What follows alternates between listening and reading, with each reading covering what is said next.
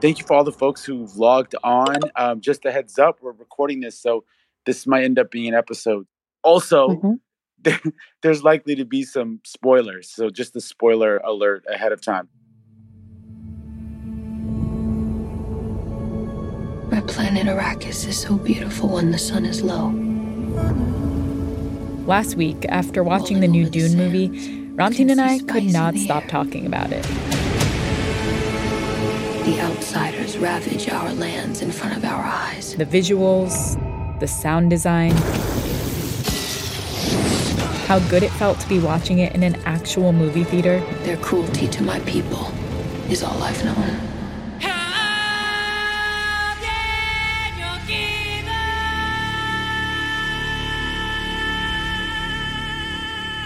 And pretty quickly, we were geeking out about all the subtle and not so subtle Muslim elements of the movie.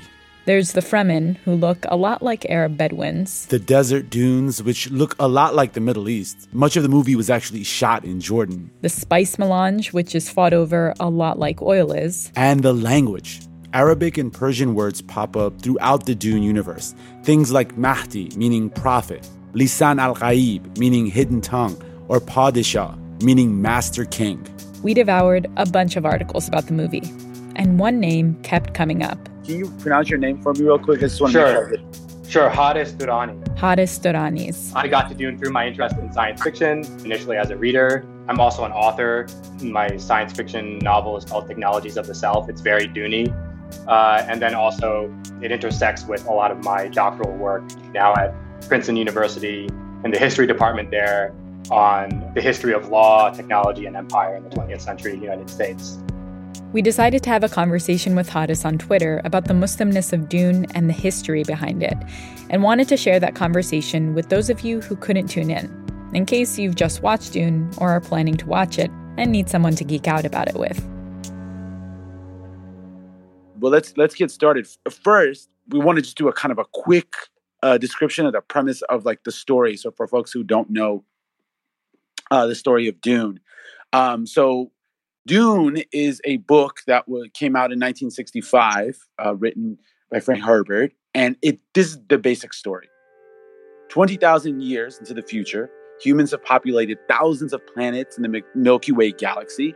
The prevailing order that dominates this human civilization is a form of kind of feudalism called the Imperium. Uh, interplanetary travel is made possible by a substance called the spice melange. This spice grows on one planet. Uh, it's called Arrakis. And the powerful houses or kind of feudal lords that control uh, the galaxy also control the extraction and distribution of this spice. It's the most valuable resource in the galaxy. The extraction of spice is extremely dangerous. Arrakis is populated by massive sandworms that indigenous people of the planet the Fremen called Shai Hulud. Also, the Fremen are fiercely independent and resist any colonial control from off planet powers. House Harkonnen has been given the rights to extract spice melange by the Padishah Emperor Shaddam III for 80 years. Now their rights are being taken away and given to the House Atreides, a family with growing power in the Imperium who threatens the Emperor. It's a trap. House Harkonnen, with the help of the Emperor, tries to take back control of Arrakis and the spice control. There is no call we do not answer. There is no faith that we betray. The heir to the throne of House Atreides is Paul, who's played in the film by Timothée Chalamet. And he's trained by his mother, Lady Jessica, played by Rebecca Ferguson, in the ways of the Bene Gesserit, a secretive all women order that has great influence in the Imperium. When House Atreides is destroyed, Paul and Lady Jessica seek refuge in the deserts of Arrakis with the Fremen people. For centuries, the Fremen, whose religion is called Zen Sunnism, a descendant of both Zen Buddhism and Sunni Islam, have believed in a messianic prophecy of the Mahdi. In Paul, they see the Mahdi. Paul seizes on this and uses the power of the Fremen warriors and their zeal to fight the Harkonnen, avenge his family, and oh, we're definitely spoiling the book here, ultimately win control of the Imperium. But all along, Paul's seeing visions of a future jihad. And I'm going to leave it at that so that we don't spoil too much of, of the uh, second part of the book. Um, Haris, how did that summary sound to you? Sure. I mean, I think summarizing Dune in general is very difficult, so I applaud you on doing it in a curt fashion. Uh, well done. um, and I'm just realizing that if we're going to have a really substantive discussion of Dune, I think we're going to have to inevitably spoil the book Yeah. anyway. Yeah. So, Yeah. YOLO. Yeah, we have so much to unpack. I mean, just to jump in, your Washington Post article about Dune, I think, has been shared a lot. It's you know, um, a lot of people I know uh, have shared it with me, um, and you've written a really complex way about the book and its history. But just a simple question: What did you think of the film? Did you enjoy it? You know, what was your favorite scene? What was your just initial reaction to it? Yeah, I actually, I'm glad to put that article is get, is making the rounds. But it's funny, I actually really like the movie, but it, the article makes it seem like I didn't like the movie. I thought, I mean, I, I don't think, I don't think it's De- Denis Villeneuve's best work. For me, my favorite works of his are, um, I think, Incendies and Blade Runner are my Mm. favorite. But I think, I think it was, it was a pretty good film. Um, I, I there, there's a tendency to say, oh, you know, it just cuts off. It's not a complete story. I think it actually works as a complete story because the Jamis fight at the end, the knife fight, is a sort of nice closure from a storytelling perspective with the knife fight with Gurney Halleck in the beginning. Don't stand with your back to the door. And I think there's a way in which it, it it does act as its own standalone while setting up the next thing. Guess I'm not in the mood today. Mood? What's mood to do with it? You fight when the necessity arises, no matter the mood. Now fight! I think it could have been much better, but I, I, my issues were more about the representation and the politics of it than the storytelling. Uh, I think my favorite scene was uh, when they first get to the desert and he slowly pans up. The future. I can see it. When I saw that, I was like, Choose okay, this like, path. this is Dune. This is only the beginning.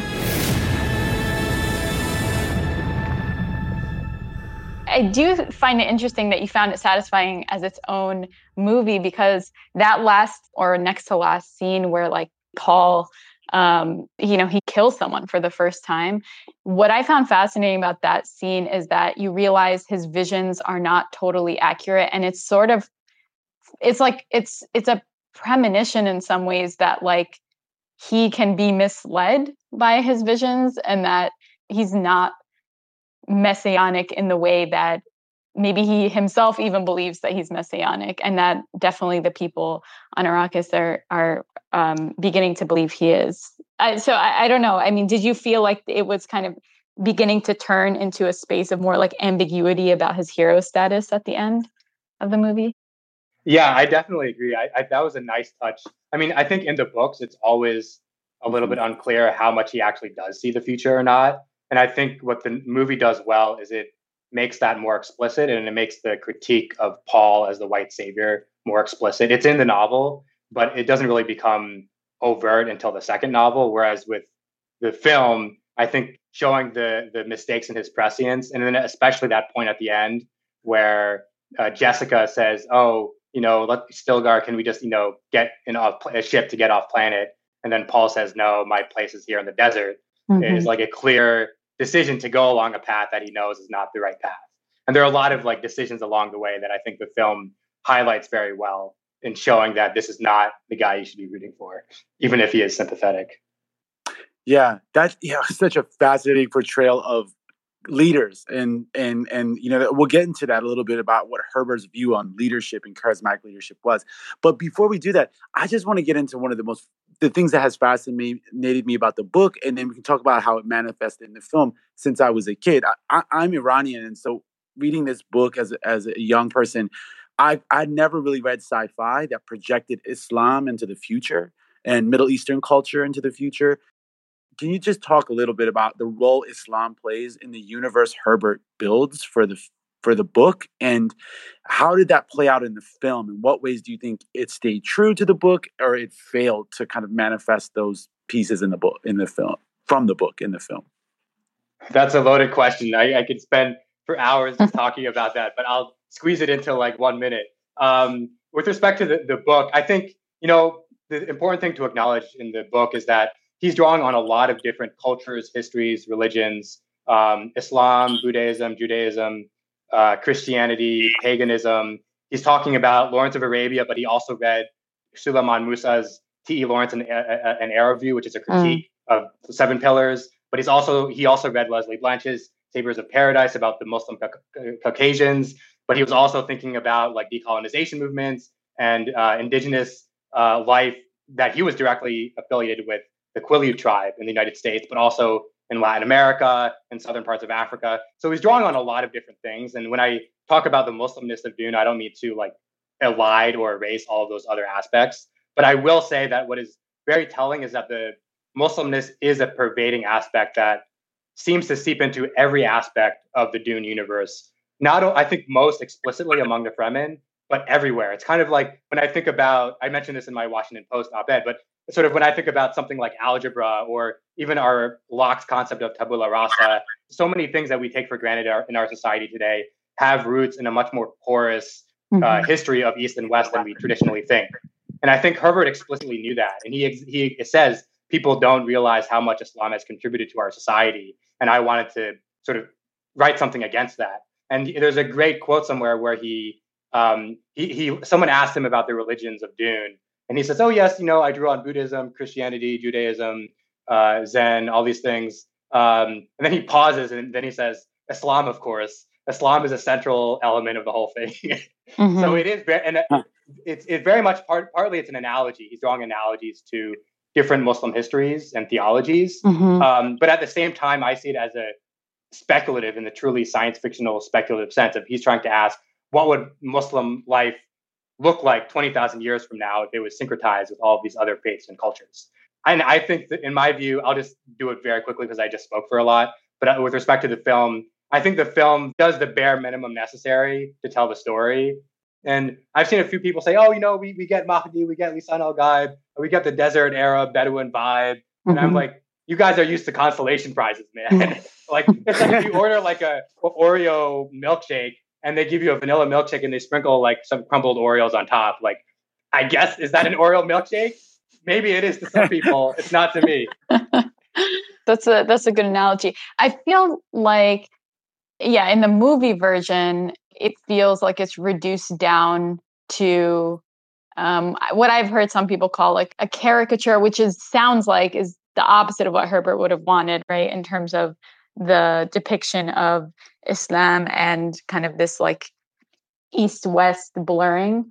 Um, part of what I find so fascinating about the fact that religion is such a presence in this universe of the future, like far into the future, is that sci fi often sidelines religion altogether. And this is just a, a kind of a radically different approach, um, radically different vision um, of what not only the future looks like, but what Herbert's present uh, looked like. Yeah, that, I, I, that is something that really stuck to me when I first read Dune as a kid, and even when I returned to it. I remember when I first read it, I read it um, shortly after 9 11 because my mom, she was very much into getting me to read stories by or at least about Muslims and people of color, Pakistanis, Dominicans, whatever, right? And so Dune was one of those books that she had given me.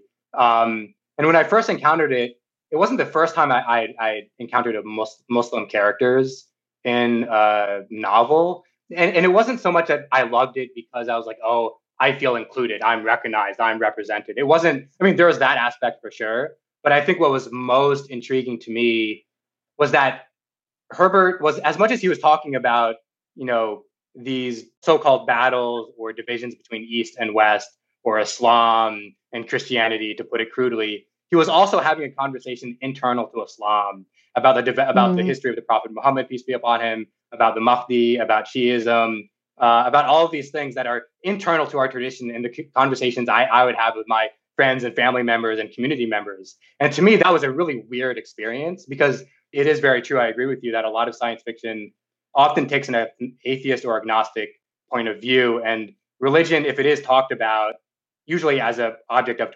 critique, is usually from a very Christian, what I would say European, particular European Christian point of view of what religion is. Uh, and what Herbert did is just totally exploded that, and where everything is religious, but it's just religious in different ways. And you even have, I would say, different approaches to Islam within the Dune universe, which to me is just mm. amazing mm-hmm. uh, as an, a, a literary science fiction accomplishment. Right, because there's there's Zen Sunni, there's Zen Shia. So this gets at the one of the critiques of the film and uh, is that it it kind of plays on the you know white savior trope And I think obviously some of that comes down to casting. But if you were to translate the book, it's to your earlier point, the entire universe is influenced by Islam. It's not just that one group of people. You know, the you know, race isn't a huge part of the book in that, you know, people are described, but it isn't like as, as much of a central role as maybe it does in, you know, our world, obviously. Uh, do you think that in light of that, the white savior trope is a fair kind of criticism? Is it really just about the way the film was made? Um, do you mean a fair criticism of the novel or of of, the, of both? Of both. Yeah. Do you think that can Yeah. apply to both? Yeah, I, I think with respect to the film, it, it, it, I mean, it's complicated in both respects. For the film, I would say I think a little bit of it is something that also happens with the novel. Is people have certain expectations about when they see a white dude coming into a bunch of people of color, and there is some kind of interaction, and that and there's any kind of hero, heroic gloss to that. I think there's a tendency to say, "Oh, that story is portraying that person as a good person." Um, I think to my mind, maybe because also I, I read the books, to me, the critique of Paul was very obvious. The way Yeah. he treats his mother when he gets the jihad vision, the reference to the bull, I think is a that's I mean, it's referenced only a few times in the novel, um, but they really amp that up because to me, the bull represents the precarity and and danger of the Atreides bloodline. They don't really have this in the film, but when he has that first spice vision in the desert, he sees the jihad and he says, "This is the the violence of our Atreides Har- Harkonnen bloodline." Sorry, spoiler there. Um, uh, whereas, um, so I I, th- I think actually the the film and the book work as critiques of the savior narrative. I think where they both work less is in their depiction of the Fremen and Fremen custom, and I think there's a question of the agency of the Fremen that both Villeneuve and Herbert um, they don't quite go as far as I would go. I think and complicating the way that the Fremen are treated. And I think they're kind of treated. about that. Yeah, what do Sure. you mean Yeah. So, uh, so for example, uh, the very last scene of the film ends with a Jamis fight, and in the they don't really explain it very well in the movie, but the reason that they have that fight is because it's mentioned very briefly. Jamis says, "I invoke the Amtal rule," which means Mhm. that um, if for political succession, you have to the strongest has to lead. So if one person bests the strongest, then you have to kill the other person. And it's kind of like a Qadi justice kind of kind of Orientalist idea that is also central to the novel, I would say. And I think there are ways to either lean into that and and you know show more maybe why that's important to the Fremen and why it's not just some kind of irrational concept, or to just change the custom and make it make the final battle about some other customary tradition that isn't this kind of Orientalist idea of the brutal savage, right? And I think in the novels, Mhm. he's not he wavers. Sometimes the Fremen seem to have a lot of agency, and at other times they don't. And sort of the, the key uh, problem is that in trying to critique Paul as the white savior, he also has to show that everyone follows Paul as the savior. So Mhm. everyone following Paul kind of loses their agency. And there, but I will say it is more more complicated than that in the sense that the novels do sort of hint at other Fremen factions and disagreement among the Fremen, but it's something that's not at the surface of the novel, and I think is even buried deeper in the film. Mhm. I, I want to dig in a little more into the. You started to get at this earlier, but into the world that Herbert lived in and formed his ideas about um, Islam, East and West. Um, what was the context? What was the political context in which he was writing Dune, um, particularly when it came to uh, the Middle East and North Africa, for example, what was happening in in Algeria, and how did that play into um, his depictions of all of this because obviously you know people have um, you know cited spice as being a, a, pretty clear metaphor for oil and it seems like the parallels don't stop there Yeah, I mean, I, I think there's a tendency sometimes for people to say, "Dune is about oil. Dune is about water. Dune is about the Caucasian Muslims. Dune is about Lawrence of Arabia." But it's really all of those things at once, and I think that's what makes it so interesting.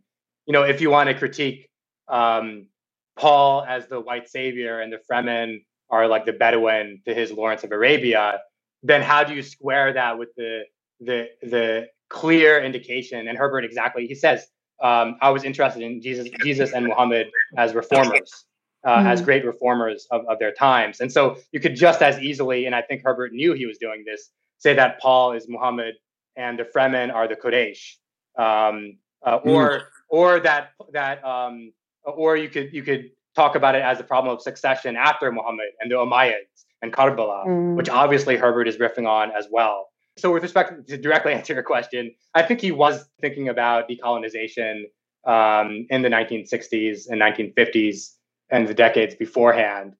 There's an article by uh, Daniel Immerwahr called uh, The Quileute Dune, where he talks about Frank Herbert's influence from the uh, indigenous Quileute tribe in the US in Washington state, and mm-hmm. how Herbert was a little, he, he, I wouldn't say he was an activist, but he was very interested in and part of conversations uh, in the Red Power movement. Uh, and he was thinking mm-hmm. about in, indigenous activism and their relationship to American empire. And he, he, in his mind, he analogized that to the struggles of people in uh, the Middle East and North Africa. And I think that's where he got some of mm. his thinking as well. And can you wow. can you uh, say a little more about what was happening um, for folks who might not know at that time in the Middle East and Africa? Sure. Yes. Oh, of course. Certainly. Uh, so right, the, the mid 20th century was a period where you had the decline or defeat of uh, various European empires, especially the French and the British, uh, out of the, the, the Middle East and out of uh, Africa uh, predominantly. And so you had uh, several independence movements and decolonization movements across those regions um, against British and European empires. I would say at the same time, Herbert was also in the Lawrence of Arabia context was thinking about the Arabs and the Ottomans and the British and their mm-hmm. their sort of intertwined relationship as well. Uh, but yeah, he was thinking about eh, to directly answer your question. He was thinking about these decolonization movements where you had various populations, uh, especially across the Middle East and and Africa as a whole, um, who were claiming independence and self determination against uh, mainly European powers at the same time as America was trying to come in and fill that imperial void.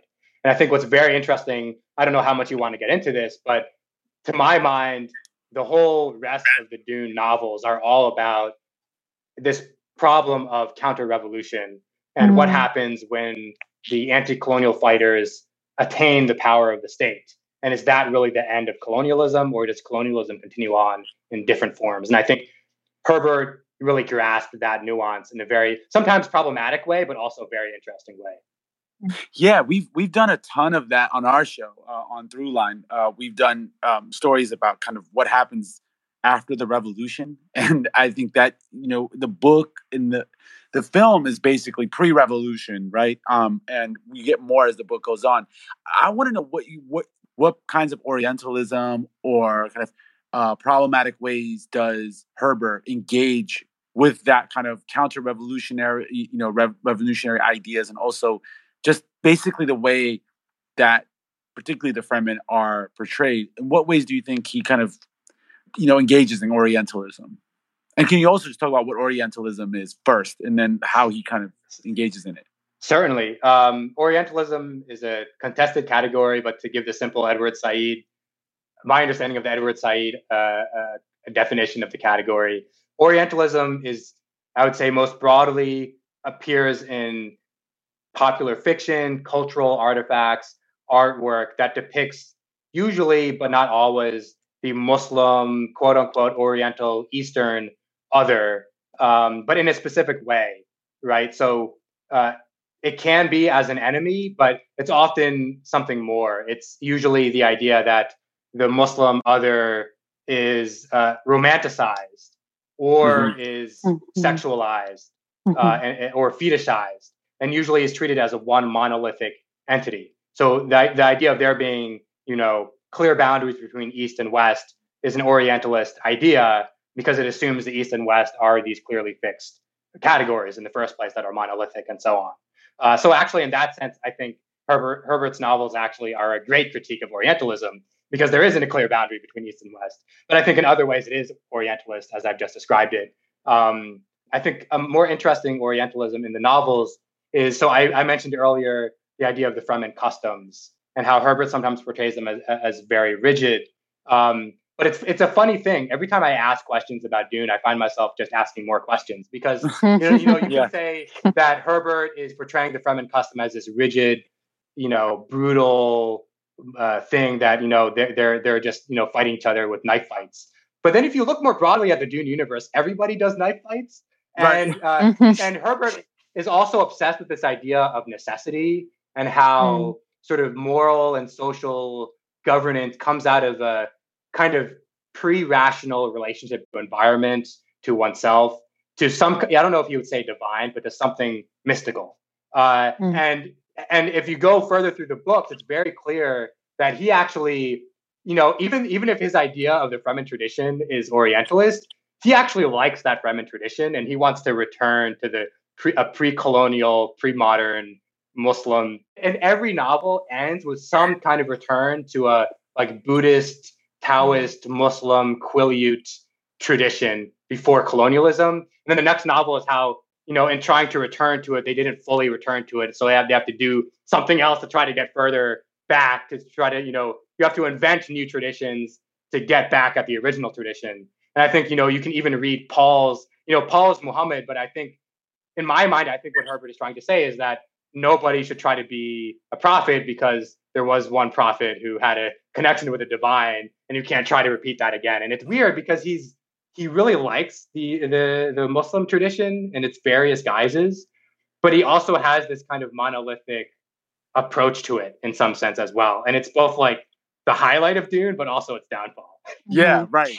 So, so I, I was an anthropology major, and this makes me think in some ways that, like, even when you know you have good intentions, like maybe Herbert may have had the intention of you know deconstructing the colonial kind of um, order basically that that that he was seeing uh, in the world of his time.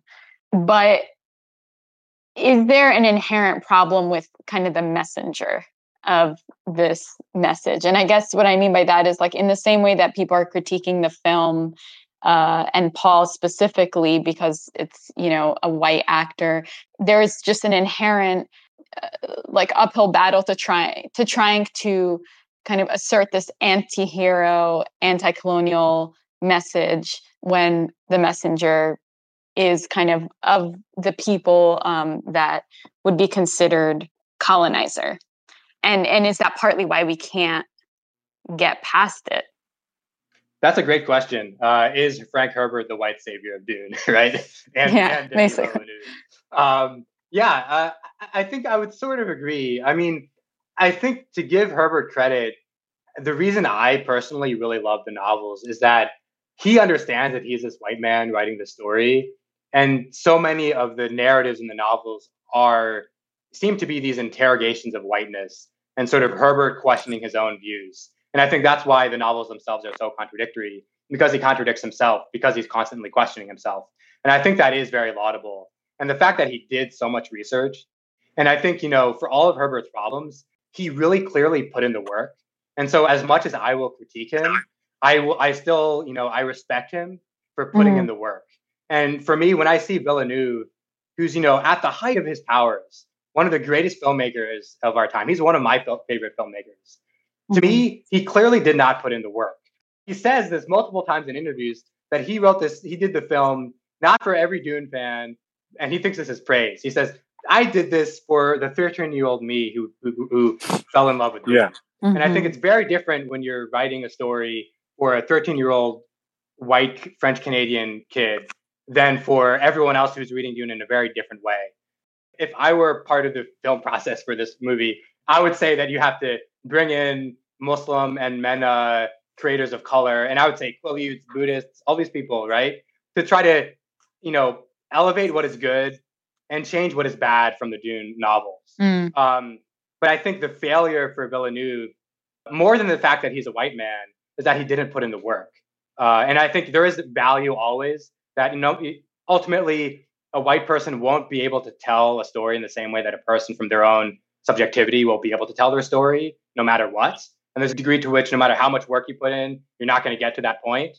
Uh, but for me, the bigger problem with the film specifically is that they did not put in the work. Mm. Yeah.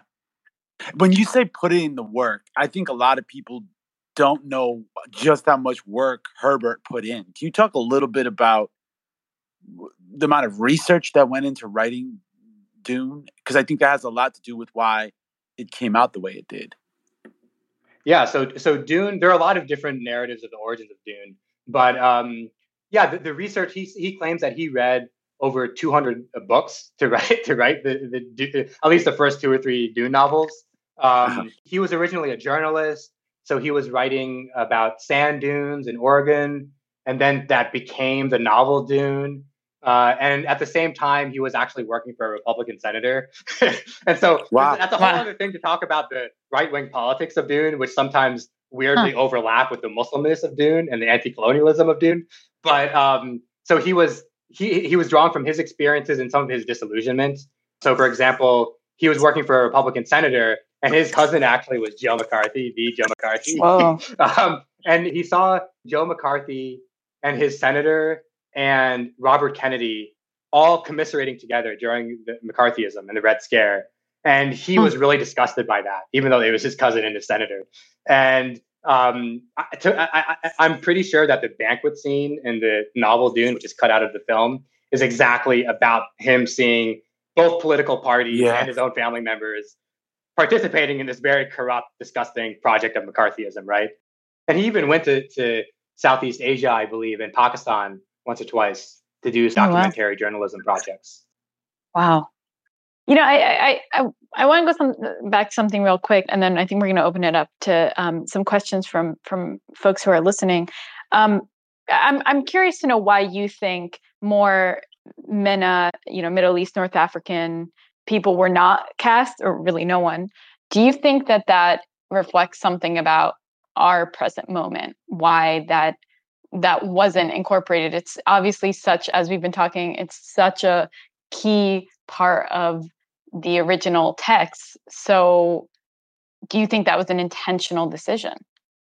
I think I think it probably was. I mean, I think it's a it, it's a little bit hard. I was mentioning this on Twitter the other day, but it's like where where on the dumb to racist scale do you want to place these people? um, mm. uh, yeah. And I think there's a degree to which I think they just weren't totally aware of how Muslim and how MENA the the books are, and so they thought it wasn't as important. Maybe that's the, the maybe the generous reading. Mm. Um, it's clear reading interviews with these people and listening to interviews that that there was some intent to it. Because if you look at the interviews, the, the screenwriters say that you know when Herbert was writing Dune in the '60s, uh, Arabs were not our fellows and they were not part of our world.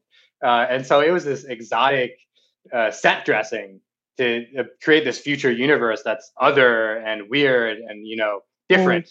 Mm. Um, but now, you know, the Arabs are our fellows and they're part of mm. our world. So it wouldn't be as exotic, which is to me just a total wow. misreading. I mean, mm-hmm. Herbert himself, he literally says Islam is a very strong element of the Dune series and it is a part of our culture. And nobody recognizes that the enormous, he says, the enormous debts that we owe to Islam.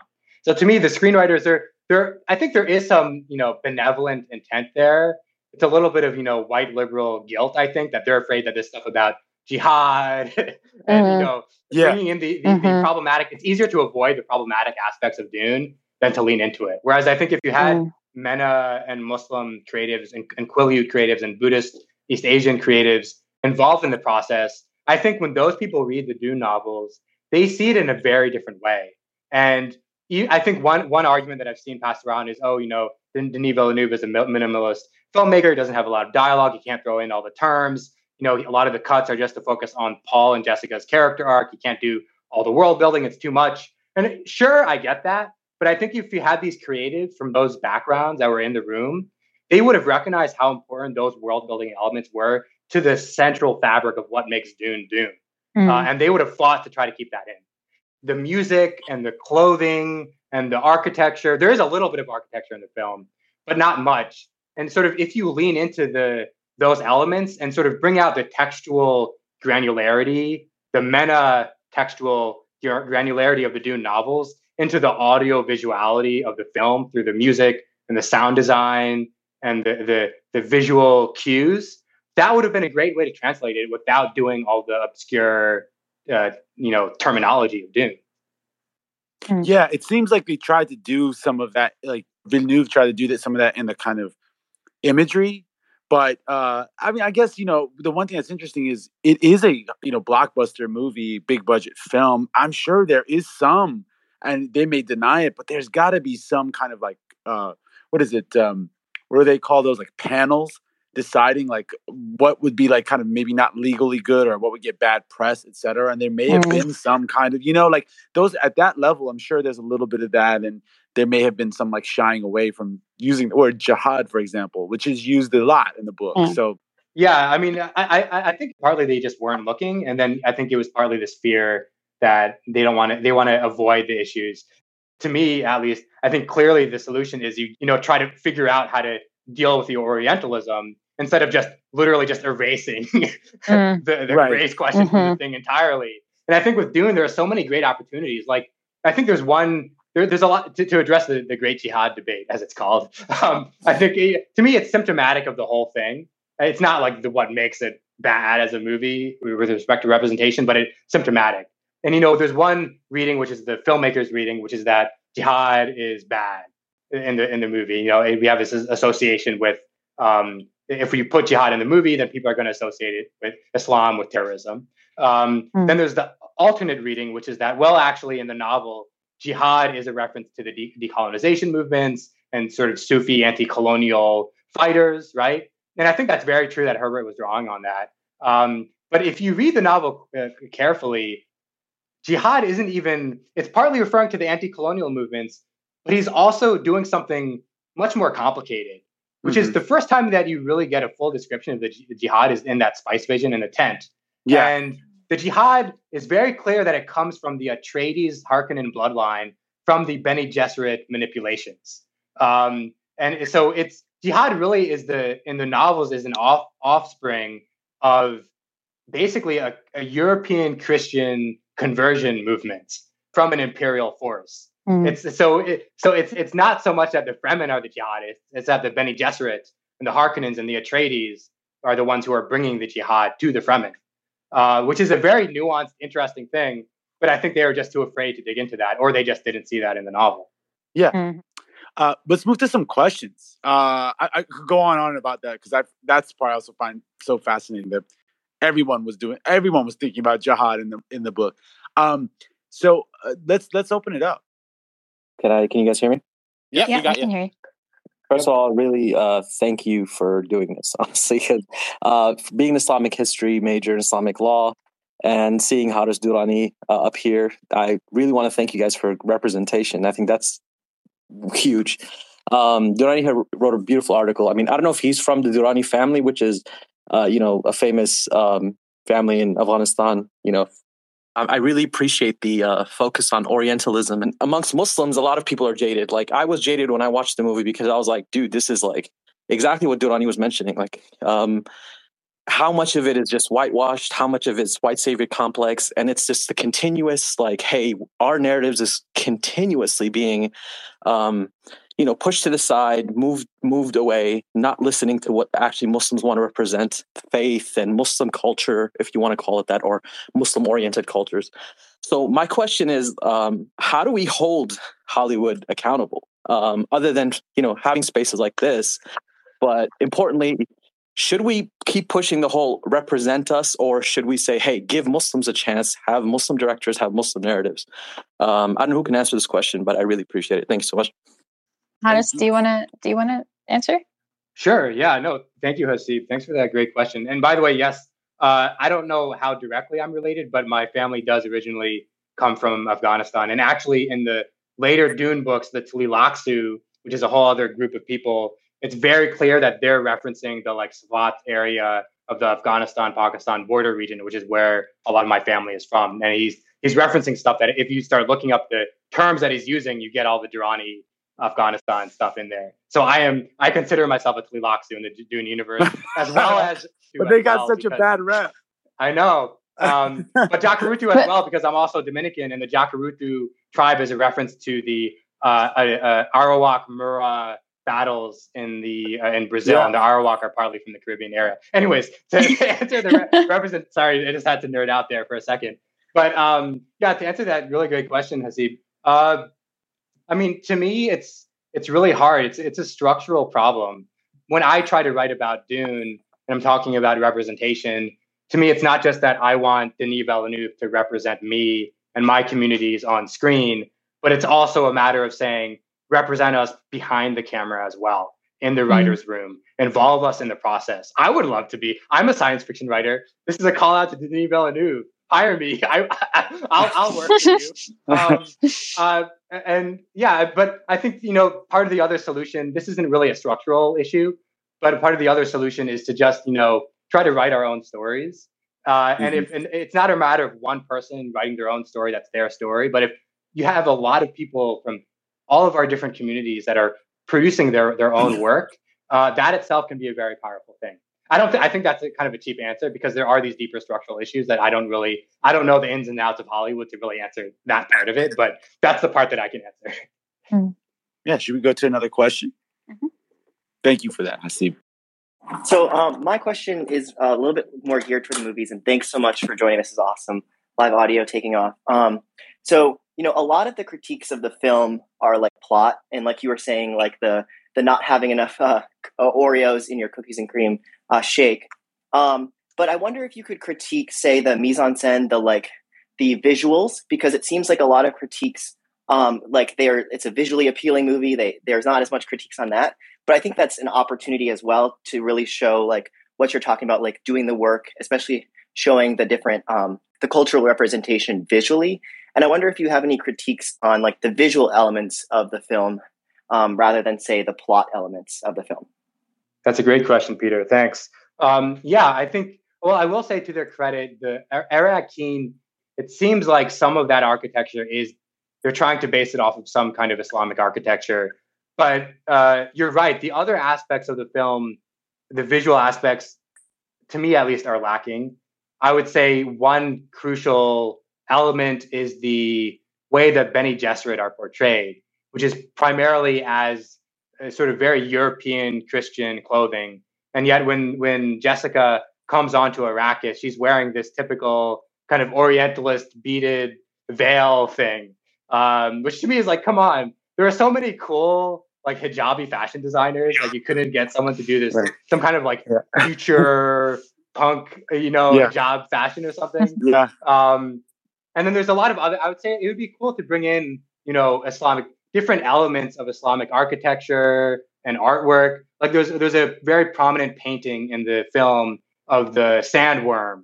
Um, but it's it, at least to me, it seems like a kind of like a Christian European uh, medieval rendition where you see the worm and there's lines coming out of the worm. Mm-hmm. But it'd be so cool to do a kind of one of those you know typical geometric uh, Islamic architecture things with that. That would have been very interesting. Mm-hmm. Lost promise, lost promise. Well, there's going to be a part two, so you know, maybe uh, maybe some of this will be incorporated into that one because my optimistic. I hope so. um, it's just been such a pleasure talking to you, Haris. Thank you so much. No, it's an honor. Thank you so much for taking me on. I could talk for hours about Dune. Clearly, we'll definitely have you back for, yeah, uh, yeah once once part two comes out. Yes. thank, thank you, you again, and thank you everyone for joining us. This was a lot of fun. Great, thank you. That was Haris Durrani. He's a sci fi writer and doctoral student at Princeton University.